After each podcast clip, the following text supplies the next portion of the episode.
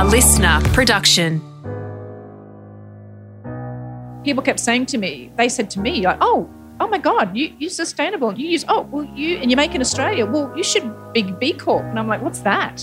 People are really wanting to consciously purchase things that, you know, are doing the right thing. So I I think there's going to be a real shift.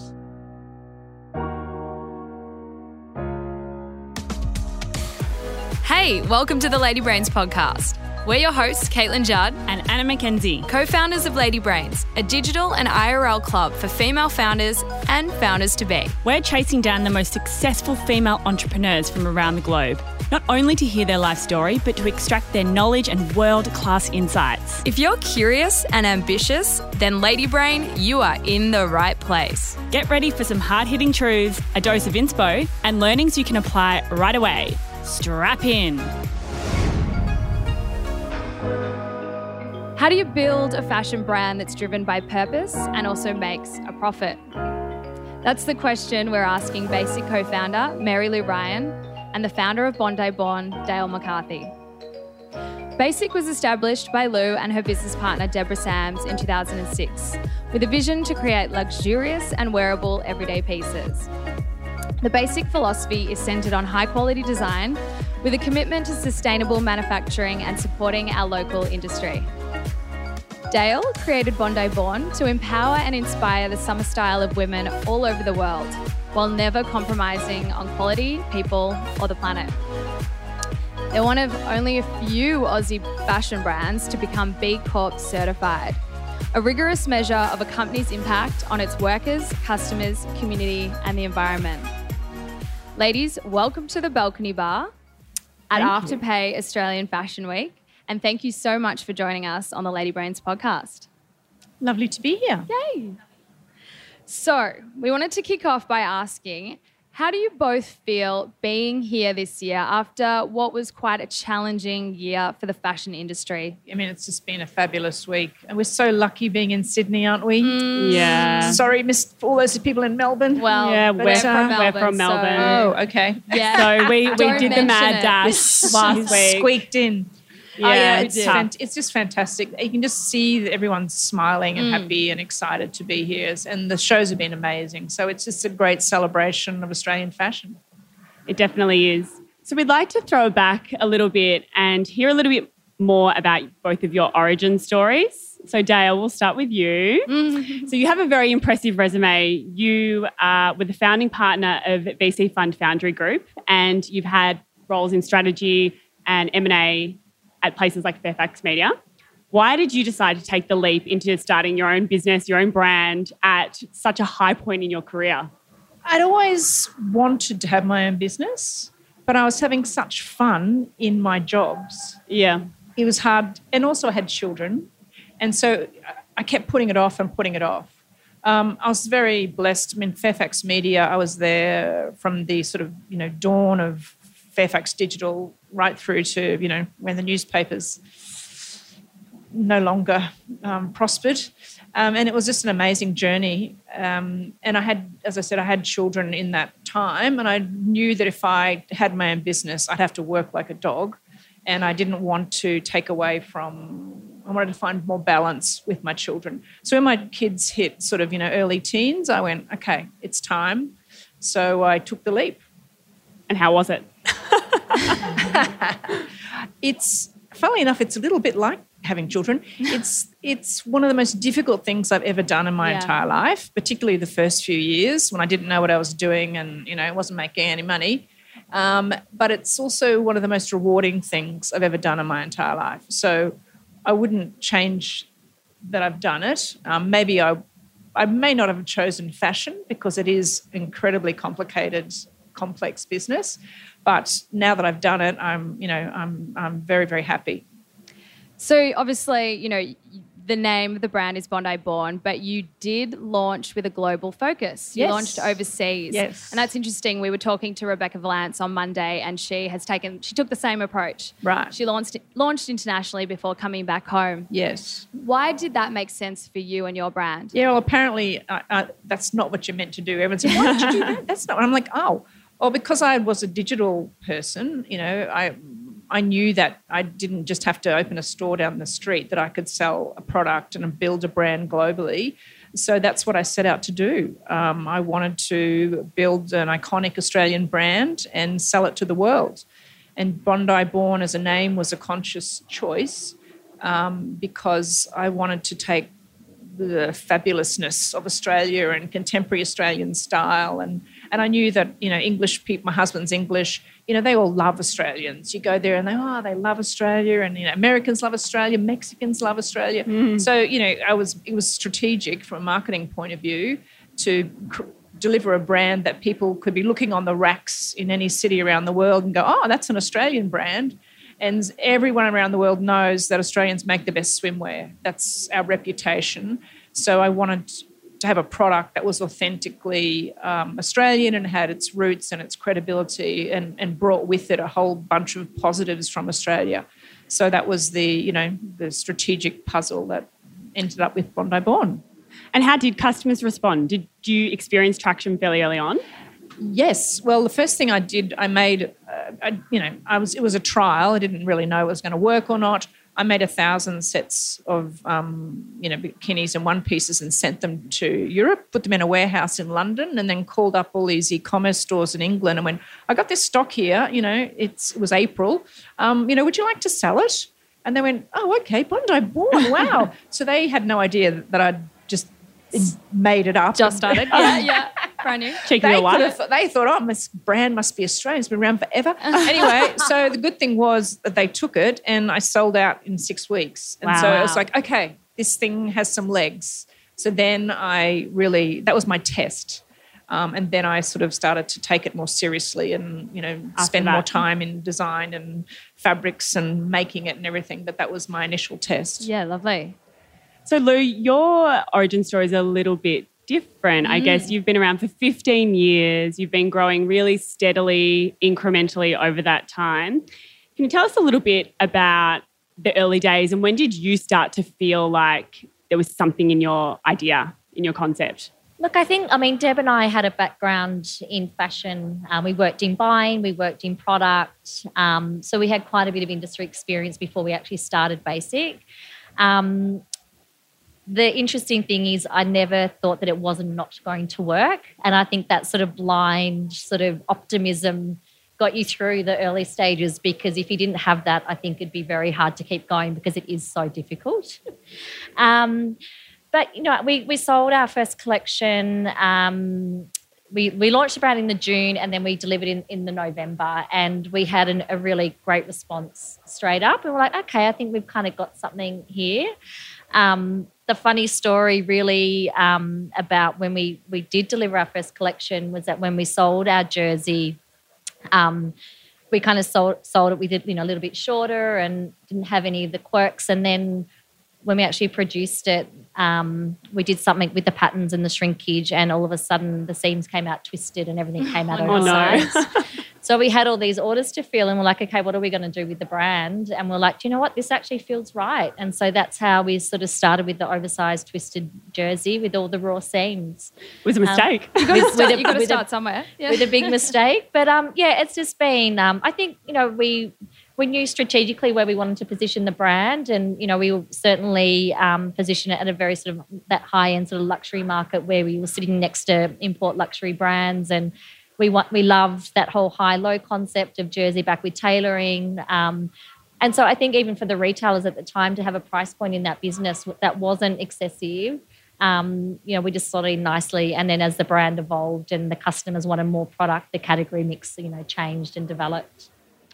Was the inspiration for it a personal one? Is it something that you were looking for, that you needed, or did you see the demand in the market? How did you kind of happen upon? Yeah, I think, um, I mean, we used to travel a lot for work, you know, and buying trips. And um, we always bought, you know, jersey overseas in America or, you know, out of sort of more luxury brands. Um, and we kind of felt there was certainly an opportunity to move into that kind of, you know, jersey type um, market. And then, yeah, obviously the opportunity came. And when we started developing the fabric, we started looking for alternative ways and something that would develop something new and interesting. Um, and that's sort of how we, you know, discovered, you know, using organic cotton and sort of becoming that sort of more sustainable brand. And that sort of was really the start of it. Yeah, nice. So you are here solo tonight, but you do have Yes. a co-founder. I do. I Shout do. out to her. Hi, Dee Dee. Hi. I'd love to know what's your relationship like. We love a good founder duo. Obviously, there's two of, Two of us, us. as you can see. Um, how do you know each other? How did you? Where does it? Where, take us back to when you met, and what's your relationship like? So we met working for another business. I'd actually moved up from Melbourne. I'm originally a Melbourne girl. Um, woo woo. and um, Deb and I had started at a company together, and we were like a couple of months apart. So we were kind of the new kids on the block, um, and just sort of straight away we became friends and then we actually lived together as flatmates. Um, we've traveled the world together. We've you know we've spent a lot of time together. We certainly have that sister dynamic for sure where we probably give each other the shits all the time and you know but you know right. we um, you know but we have you know very open communication and you know we always talk things through and you know we don't often always see eye to eye but you know i think that comes with you know respect and honesty and you know transparency and um, so yeah we have a good time together So one of the reasons that you're both here and we both love your brand, your both of your brands, is that you're both focused on building brands on purpose and in profit. And I guess throwing this out to both of you, when you were coming up with the concept, how did you think about building a purposeful and profitable business? Um, to be honest, I didn't set out to be a sustainable brand. Um, my goal was to have, uh, you know, to be Australia's first truly luxury, high quality swimwear brand. That was my goal. Um, and but when I got into understanding and looking all the fabric choices, I suddenly became aware of, oh my God, well, this factory in Italy, it's you know makes everything incredibly. It's all sustainable. It's eco certified. It lasts ten years longer than other things. It does all these amazing things to the body. Or I could go and buy the one from you know the Asia, and you know it cost a quarter quarter of the amount, but it would fall apart. You know, so it for me it was always about doing the right thing and doing the best possible thing that I could do. Um, and never compromising on quality. And so every that sort of became part of every decision. So then I'd go, okay, well now I've got to do some packaging. Oh, well, okay, I need to use recycled cardboard because that's the right thing to do, and that's and it was sort of an incremental thing for me. I didn't, you know, I didn't set out to be an eco warrior or anything. It was about just doing what's right and what um, you know was the best thing for the brand and for the world. So it just sort of came together, and it was. And I have to admit, you know, so probably about three years, maybe four years into the journey, people kept saying to me, they said to me, like, "Oh, oh my God, you you're sustainable. You use oh well you and you make in Australia. Well, you should be B Corp." And I'm like, "What's that?" Um, you know, you should promote that more. And I'm like, "Oh, really? Okay." And so I was only sort of realised that what I was doing was aspirational and you know it was sort of a trend so i was a little bit you know a bit slow on the uptake um, but once i realized that then we sort of really um, put everything that we did as a business analyzed it and made sure that we were doing the right thing. Like you know i'd literally go and say that button can't we get another button? We know that button's made of plastic. Get another i don't want that label. That's you know. So we just sort of bit by bit changed and improved everything. Um, and what's wonderful actually about the B Corp process is that it does say to you, you really need to be a business that balances profit and purpose. And that, like, I have to have my the constitution for the business, like the shareholders agreement. In there, we st- you have to state that you all the shareholders have to agree that this business is a balance between profit and purpose and that it's not just about profit. You have to look after your workers. You have to, you know, protect your supply chain. You know, you have to do all that sort of stuff. So the B Corp process was a really great educational process for us to make sure that that was part part of our mentality and every, every aspect of our business, from our shareholders down to, you know, my junior workers and the workers in our the, the um, supply chain, we get them all to sign our shareholders, sorry, our s- supplier agreements. They've got to agree to this and that, etc. So it's it's been an evolving process Yeah. for us. And what about you, Lou? Was it intentional or was it more aligned to your personal values in the way that you built this business? Yeah, look, I think it was um, it was both. I think you know, working in the industry, you get a very intimate knowledge of you know how things are manufactured. Um, and so, you know, when we started Bassike, there was certainly um, production was just moving offshore at a very rapid rate, and the industry in Australia, manufacturing was was in decline, um, and we were seeing that happening. And so, when we started Bassike, we were like, okay, how can we build a brand that talks about true cost, and and how can we build a, you know a, a, product that you know we're paying people fairly and that we're buying the fabric for the right price and we're paying the our, our makers for the, the right price? And so that kind of really built the foundation. So that was kind of our first part of um, you know our intention to kind of you know act responsibly and to work with our partners and to make good decisions. Um, and that kind of has sort of built the the philosophy and how we how we do business. And then obviously when we looked at our fabric choices, again, you know, it started with okay, how can we how can we produce a, a, t-shirt and how can we do it in the right way with you know with the best process? And so those two things together really built the brand and that sort of built the philosophy and that has been sort of our story for you know 15 years do you ever feel like there's a tension between purpose and profit i think we work with a lot of you know early stage founders who are building brands who want to be more sustainable, who, you know, have aspirations to, you know, be on purpose, I guess, but it comes at a cost and, you know, affects the bottom line. So how do you how do you manage that tension in your business between the two? Or is there a tension? Um, well, I'm just I'm, I'm, I'm a perfectionist and I'm very stubborn and I just want to do things the way I want to do them and I want to do them right. So, I mean, we still, you know, we still like there's a formula in fashion that you multiply the cost of goods by a certain amount to get the wholesale price, and then the wholesalers, you know, the retailers multiply. So we still apply, you know, most of that, but um, you know, so we do we do make money, but um, I probably don't make as much money as if I if I made everything, you know, overseas. But for me, it's not a race to make as much money as possible.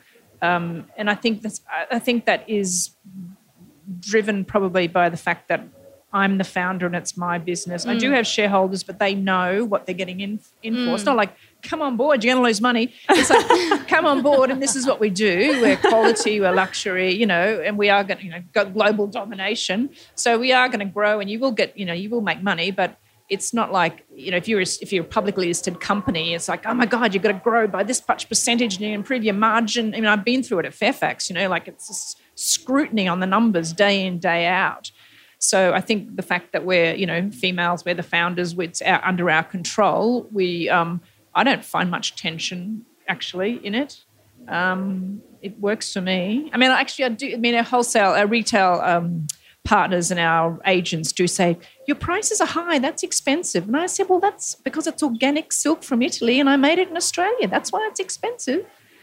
So do you want it or not? Yeah, take it or leave it. it. Yeah. and and, it, and that particular dress I was referring to, it's sold out on Moda Operandi.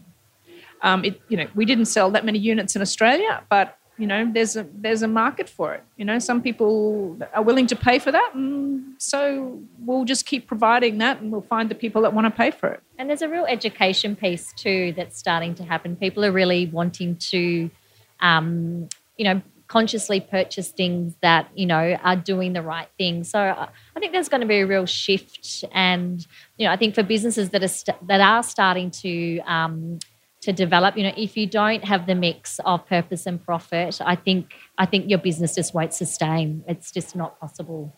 What advice would you give to people who are sort of at the beginning of the journey in terms of you know um, wanting to build a brand that's more sustainable or move their brand towards sustainability? What advice would you give those founders? Well i think you know the most important thing is just to start. I think if you can actually start to um, yeah, I, I think also too when you think about sustainability, you know, it's not just about your fabric choice anymore. Like people go, I'm a sustainable fashion brand. It could be just the fabric that they're choosing, but it's actually such a holistic. Um, you have to have a much more holistic approach to your business. So sustainability for me is really about, and the way that we build Bassike is about, you know, long long term partnerships and relationships and you know what's your transport looking like and who are your logistics partner and what kind of lighting and how are you building your stores and what kind of lighting and so there is so much more to sustainability now um, which can be very overwhelming.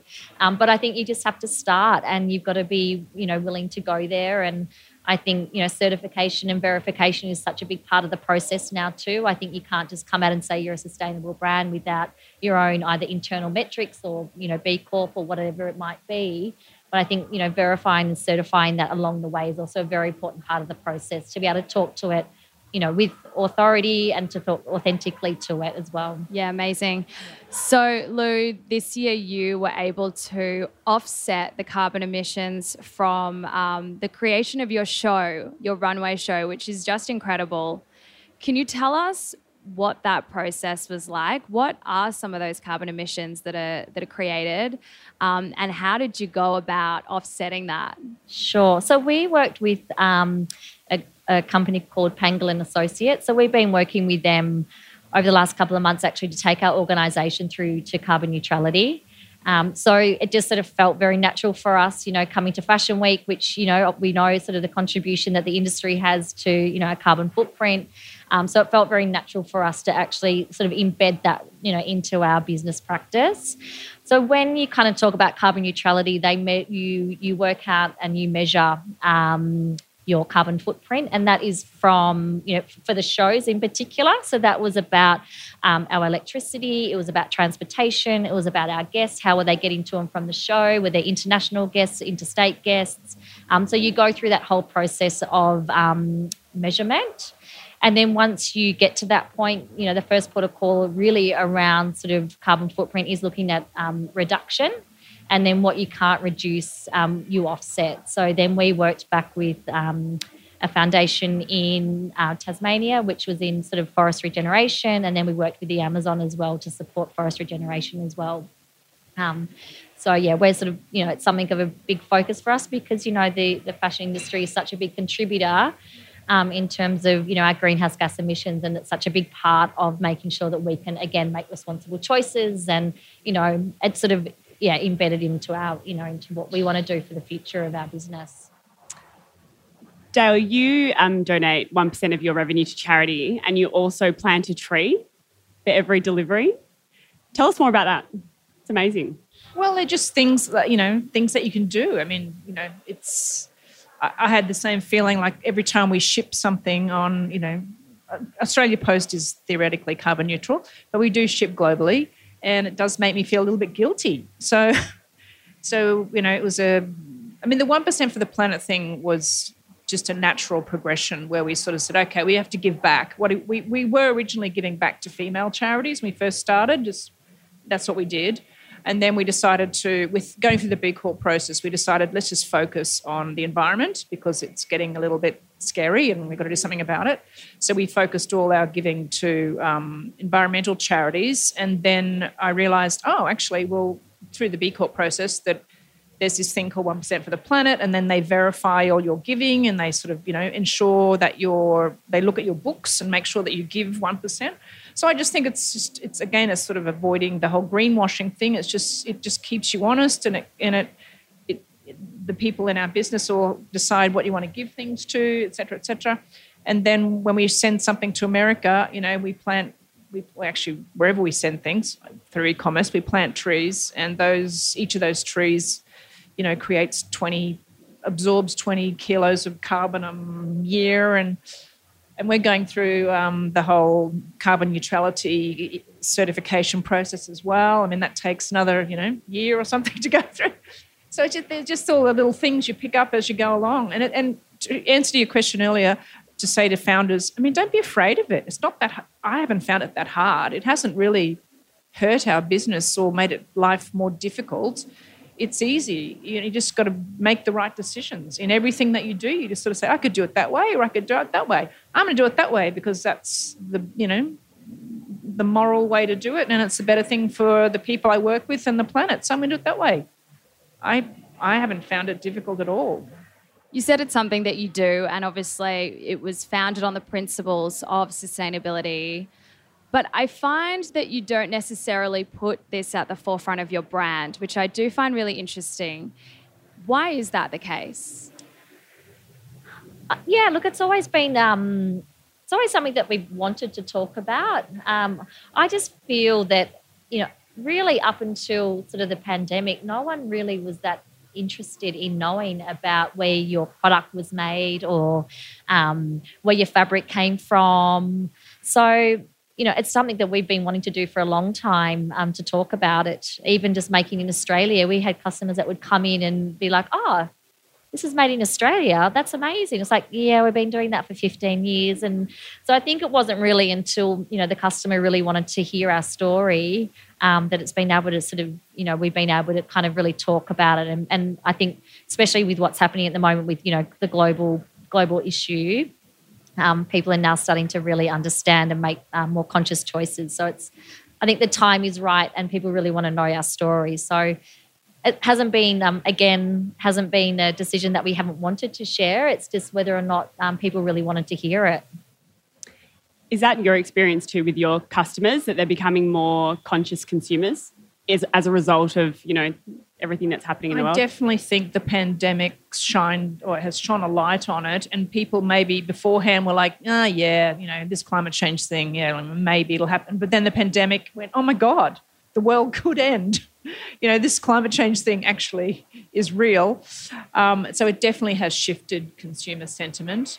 Um, yeah, we didn't we didn't put stuff on our website. You know, I, I realized suddenly one day I figured out that this site called Good on You had rated us, and it rated us as sort of like you know average. And I'm like, well, how come I'm average on sustainability? Oh, you haven't got this up there. You've got to put this up publicly. You've got to do all this. So you, you know, it, it as a brand, you sort of go, oh, okay, well, I've actually got to try and make this more public now because people do want to hear it and people do want to see it, which is great. Do you feel a sense of um, responsibility that, as sort of thought, you know, as thought leaders and examples in the fashion space, um, do you feel a sense of responsibility to talk about it more so that you can kind of share your practices with other brands and other founders?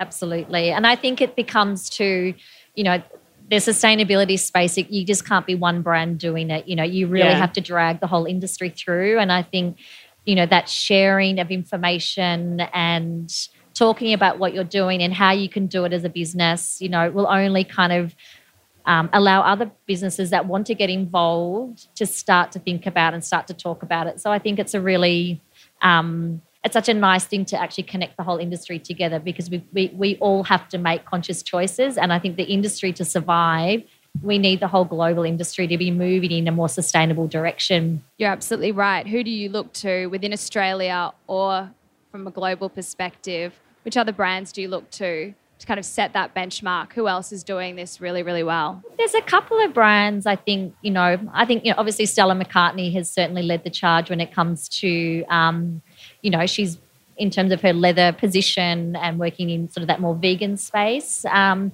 so I think she's done a, a, wonderful job. I think brands like Ganni have done a good job, Allbirds. I think there's some really interesting brands that are going to continue to drive sort of innovation and um, and inspire other brands to do things. Um, I think, again, everyone has their own position too in terms of what they want to represent and what their journey is and what their plan is for their own business. Um, but you know, you're even hearing at a very luxury level all the way through that there is so much conversation around sustainability. You can see Gucci even talking about it now, even all the way right through to H and M. So I think if you're not talking about it in your business, um, I think it's going to be really hard for you to continue to to produce and develop and grow because there's it's just not um, it's almost not acceptable anymore. We hope so do you think the industry is ready? Like, do you think the industry is is there? Absolutely, I do. I mean, it's. I mean, fast fashion is declining at a rapid rate, and you know they're closing stores globally all over the world to you know, um, and that you know. So yeah, absolutely. Yeah. Though you've recently moved roles in your business, you were on the creative team. Now you're the head of supply chain and sustainability, which I think just goes to show that you know, Bassike is making this a priority in terms of your business. Can you tell us a little bit about why you decided to move into that role and also what are your aspirations? Well, I think, you know, when the sort of pandemic hit, um, it gave us a really great opportunity to kind of um, you know, you, you, you get to relook at your whole business because you actually have time to sit down. And obviously, this has been part of our, our brand since the beginning. Like 15 years, we've been doing, you know, ethical and sustainable practice. Um, but I think what was actually really um, lovely for our business was to have two founding members to be sitting in um, a creative director role with Deb and then to sort of move me across into the sustainability and supply chain. So I think as a brand to have our two co-founders that are leading the charge, which are the two most important parts of our business, um, just made sense. And I think um, I'm very passionate about sustainability and, and manufacturing. Um, and so the connection between those parts of the business has just allowed us to really kind of, you know, lift the lid on our business, sort of ex- dig a bit deeper and explore sort of ways that we can actually make better choices, do better things, um, and then be able to tie that all back in with our product. Um, yeah, it's just been so lovely to actually work on that. And, you know, things like doing the carbon neutral show, you know, being able to have working back with Deb from a creative perspective and delivering a beautiful show and then working back on that from a carbon neutrality, like it just it just shows other brands that you can do that too. So that's been um yeah, it's been amazing and it's I'm excited about the innovation and you know where it's all going to head. So very exciting. And how difficult is it to get that transparency across the entire supply chain because it's it's it's long it's big there's a lot of people there's a lot of businesses that you're working with where do you start how do you ensure transparency across every step of the way so we we you know obviously work on a lot of certification and working back with our supply chain. I think, you know, obviously partnership is really important. And we've had, you know, a lot of our partnerships that we've been working with have been, you know, since we started the business when we you know, built our jersey product 15 years ago, we are still using the same supply chain, you know, fabric's still in our business. So, you know, those those relationships have been a big part of how we've built the business. Um, and because we've worked in that space, you know, we we do have transparency of our supply chain. We do, you know, auditing processes. Um, we do certification checks. Um, so we're constantly, you know, making sure that we're ticking the boxes. And, you know, no one is perfect. And I think it's important to know that there's never going to be a perfect sustainable brand or, you know, because the industry is enormous. Um, but, you know, all we can do is continue to ask the right questions, put the right process into our into the business, um, and, you know, yeah, do the right thing. Yeah, I I agree. I mean, the whole certification thing of suppliers has really improved over the last couple of years. And now there's a couple of um, industry, um, you know, groups that sort of help promote sustainable su- supply chains. So it's become a lot easier to find them. You know, three or four years ago, it was actually really hard to try and find sustainable um, mills. And you know, do you have certification? No. You know, like where's your cotton from? Oh, I'm not sure. You know, or somewhere. I'll just go check. Um, so, but now they're all, particularly the Europeans, um, are very good at it, and they're they're certified and everything. They tell you exactly where it's from. They've got carbon offset, so it's really it's it's it becomes easier and easier for brands like us to do it um, uh, because more and more mills realise that the brands want it and the consumers want it. So it's a virtuous snowball.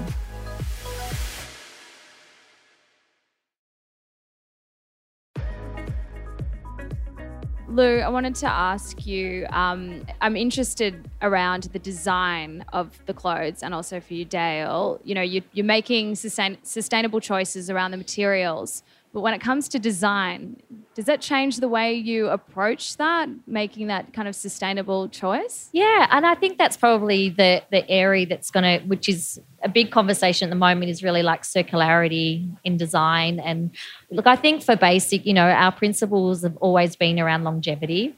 Um, so when we do, you know, when we did, well, when I used to, but you know, obviously Deb now, especially, you know, when she approaches her design process, she really designs with that in mind, um, and that's around how am I going to design a product that can last in a woman's wardrobe or a man's wardrobe that is not just fast fashion, that doesn't get, you know, it's just not part of our brand DNA anyway. Um, but there, there certainly is, you know, a lot of conversation around that at the moment, and we'll continue to um, raise questions. Um, and there's, you know, I think from a design perspective too, there's a lot of innovation that's going to start to come around in terms of fabrics and opportunity and development. You know, there's all of um, all that really interesting, you know, mushroom leather that's happening at the moment. I mean, it's just such a great um, new innovation that's happened that, you know, for the leather industry, especially because, you know, we all know that vegan leather isn't the right choice either. Um, but there was no other alternative. So I think there's going to be lots i think in, a, in the creative space there's going to be lots of new opportunities to work in a more sustainable way. And i think the, more pressure that we put on our fabric mills to develop more sustainably sustainably um, you know is only going to enhance the design process. And i think it's a really exciting time for that. Um, so similarly, we have a very you know minimal pared back aesthetic. Certainly, our swimwear, you know, you can keep that in your wardrobe for 10 years and it won't, you know, it's chlorine resistant and it's, you know, it'll last. It's fabulous. Um, and then with our ready to wear, all our apparel is again, you know, quality. You know, we've chosen it for its its premium nature and that the fact it will um, last a long time. The tension, I I genuinely feel this tension because we've originally I started out as you know like just sending it to e-commerce sites and then doing direct to consumer now wholesale is a big part of our business. And there you know it sort of shocks me in some way how, you've got to produce three or four collections every year. Mm. and you know they always want new. And um, you know it's on it's on full price sale for so long and then it goes on sale then they want new.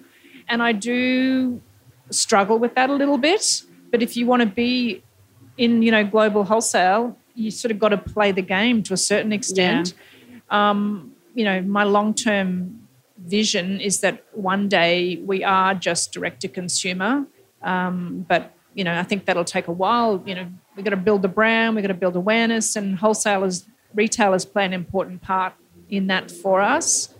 So i sort of you know grin and bear it at the moment because i do think that there is in fashion generally with particularly with if you get on that wholesale treadmill um, there's a lot of overproduction um, just just there's a lot of new stuff coming the whole time. I mean, we don't we only we only um, order our fabrics based on our orders. We you know we use up our fabrics. We don't have excess stock. We've never thrown anything in you know away, so we don't have a lot of waste. But it's because of that we we we have to say no when people say, "Can we have more of that? Can we have more of that?" We're like, "No, sorry. We ordered the fabric. We made it. We sold out." Um, so we make those sort of choices, but. Um, I do think it's a little bit the mentality of the fashion industry for constant newness Yeah, is yeah. concerning. But we that's what we make only we don't use prints. We make just sort of solid colors. So you know that beautiful purple uh, mauve dress, that beautiful bone dress. You know it may not be the hit of, hit color of the season next year, but put it in your wardrobe four years time. I can guarantee be- you yeah. that color's going to be back. Yeah. You know, there's only so many colors um, and it'll last. So it's certainly our intention and desire to have longevity in our product. But um, yes, we we design and make a lot of different stuff all year, and I wish I could just make black t-shirts every day.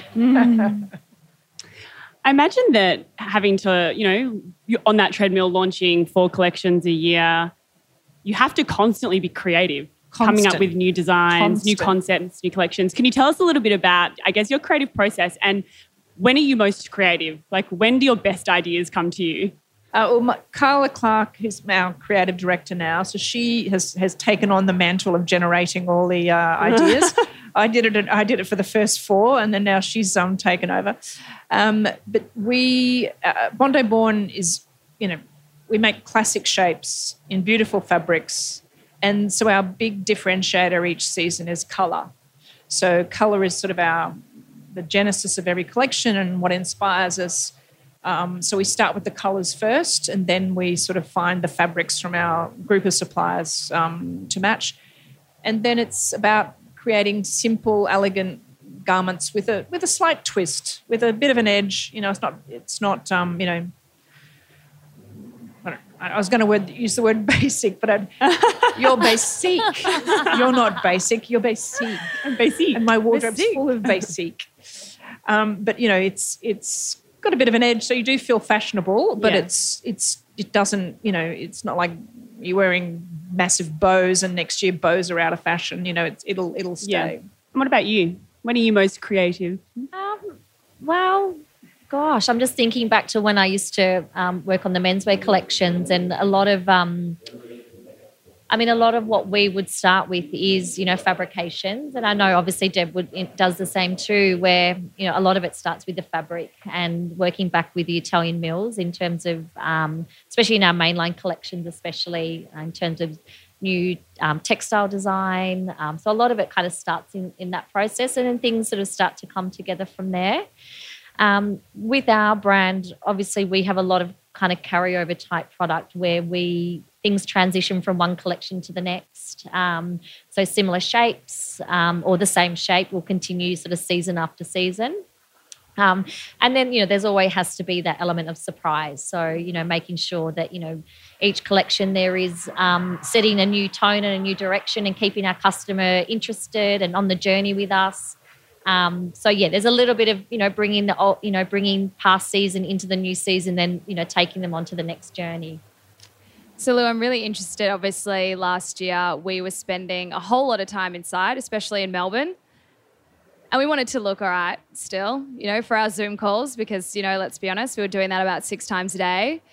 Did that, um, I mean, and, and obviously all the brands were starting to bring out that kind of everyday, you know, luxe, leisure um, range. Did that affect Bassike at all? Or did that make you respond in a, in a certain way that you're like, oh, better pull the socks up and, you know, start Get creative. delighting the customers? Yeah. Yeah, look, it was real. I mean, one of the funniest thing that, you know, one of the interesting things that happened to us is that our slouch jersey pant, which is what was in our very, very first collection, um, became our number one bestseller 15 years later again. Wow. Um, so obviously, you know, just that casualness, you know, the fact that people could get around in Bassike. I mean, for us, it was in some ways um, it really brought attention to our brand again. And we actually started to talk to a new customer because people were looking for that real casual, um, that casual assortment. You know, we were kind of the go-to brand for that kind of product. Um, so, you know, we were having people wearing, you know, track pants with, you know, a quick tailored, you know, jacket thrown on for a Zoom call, and then they'd take that off and put on a beautiful knit and um, so, you know, we had a, and I think the fact too that we produced locally in Australia, we were able to, you know, maintain um, production and, you know, continue to, you know, develop product and, and keep sort of talking to our customer. Yeah. What about you, Dale? How did COVID affect your business? Oof. Um, it was very scary. Uh, we had we'd made it was about to be Northern Hemisphere summer, and the Northern Hemisphere is our biggest market. So we'd made all this stock. We'd had orders from department stores, resorts around the world. You know, eh, eh, eh. um, cancelled. You know, we're like, oh god. You know, we we were meant to be doing this massive um, pop up in Selfridges in April. We'd shipped stock to Holland. Eh, cancelled. So it was very scary. We didn't know really what was going to happen. But we, in terms of design, we sort of stuck to our guns. We sort of, you know, we figured that, uh, well, the good news is that Net-a-Porter and Moda Operandi, as examples, continue to do very well. I'm not quite sure who was buying it and what countries they were in and where they could go that was warm, but um, they still were selling, which was great, and they were still ordering. And so they wanted us to produce the collections continuously, etc. Um, you know, uh, definitely sales and growth did suffer because there were no big department stores. Um, but we just we just kept we kept our you know, we kept true to our DNA. Um, and then the wonderful light at the end of the tunnel was that Australia got the COVID sitch in under control. And then every every Aussie woman went somewhere to, warm and hot. Wanted to go to the beach. They all went to Escape the Byron house. Bay. And they all needed new cozies and Yep. nice things to wear. So we did it. We had a brilliant Australian summer that really made up for our Yeah. dip in the northern Yeah, hemisphere. great. So thank you all you Aussie ladies who Yeah. you know, on holiday. Yeah, well, we're not going back. We're going to be wearing this for the rest of Yeah. yeah. We're not going back Well, to actually, Melbourne. I think this Oh. summer we might be in luck too. Yeah, well, yeah, not that yeah. not that I wish for anyone that the borders stay shut, but yeah. uh, it Yeah. should be another good summer for Bondi Born. Yeah. Everyone will be in Australia again. And Lou, keeping um, a lot of the manufacturing within Australia, did that play in your favour last year? And how did you manage those relationships? Oh, it was a really um it was a pretty difficult time. Um, I guess you know I'd come had just sort of stepped into my into the role a couple of months after it actually, but that's what kind of led into it. But you know I really took on the responsibility of looking after our manufacturing partners. Um, obviously, a lot of them are kind of family run businesses that really um, were kind of having a difficult time. So I spent, you know, I would brief in with them every day. We would have conversations about what was happening, what we need to do for a business. We would um, we would work back with our sort of major partners in terms of our retail partners and wholesale accounts to see what kind of stock that they needed. Um, so we were able to sustain and keep our manufacturing happening in Australia. And then again, because um, supply became quite limited, because a lot of cancelled orders, um, there's a lot of shipment issues coming from offshore manufacturing, um, we were able to kind of fill um, a lot of those orders that other brands weren't able to. So yeah.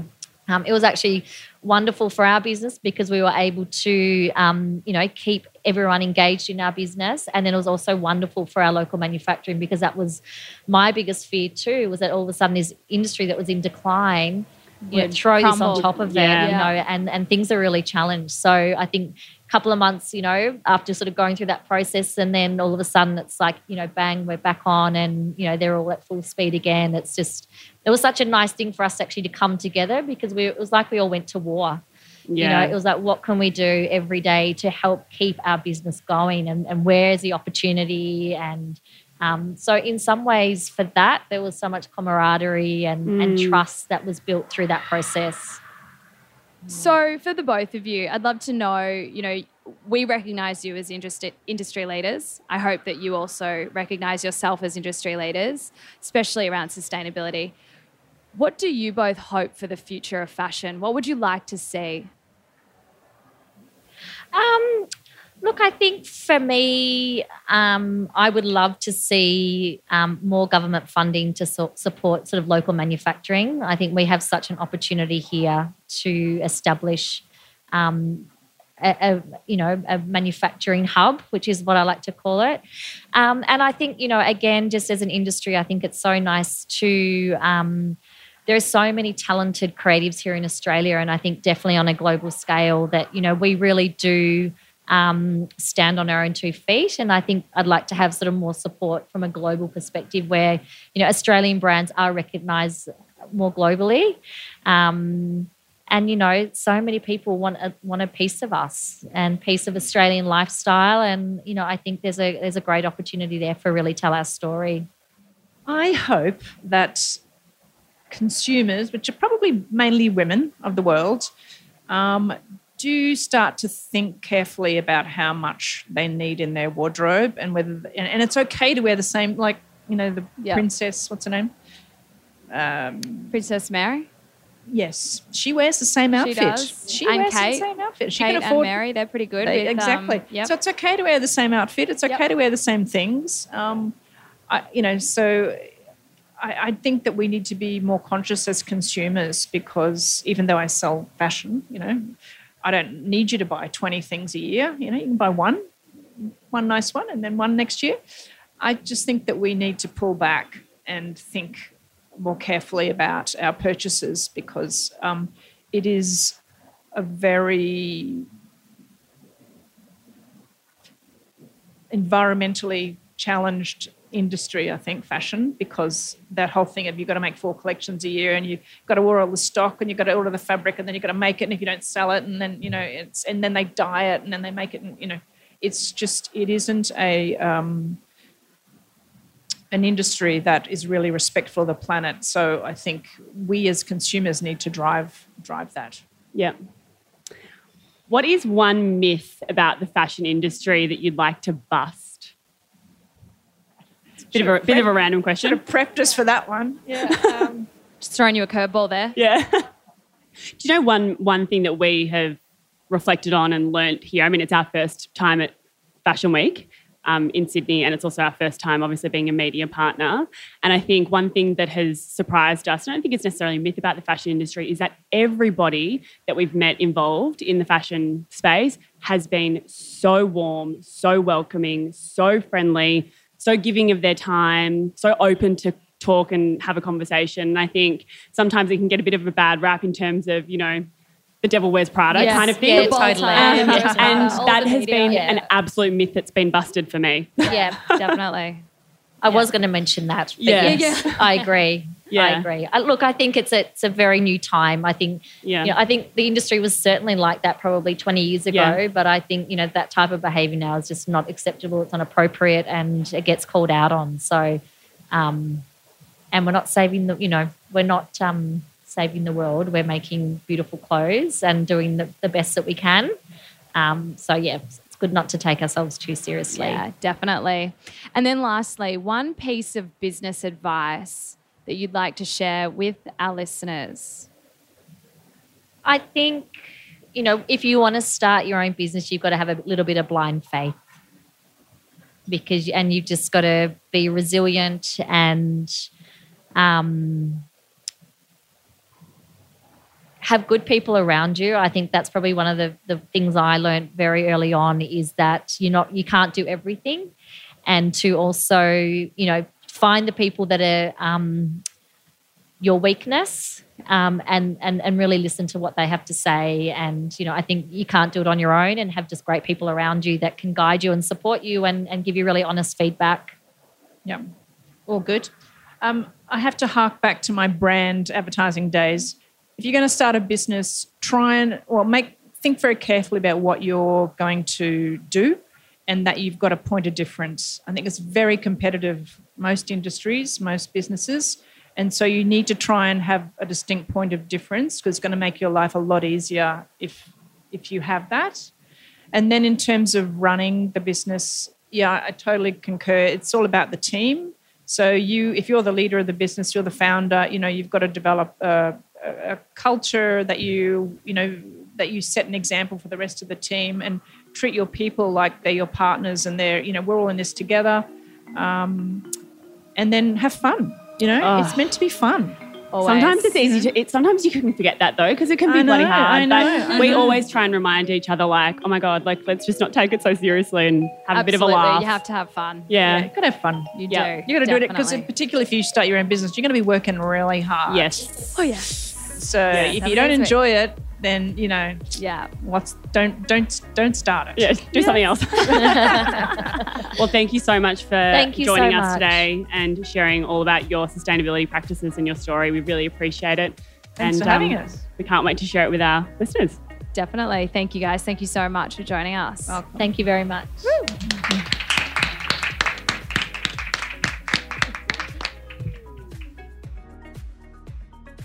Brains is hosted by Anna McKenzie and Caitlin Judd.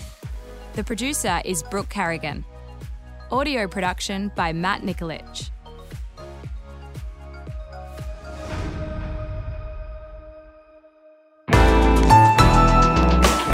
Listener.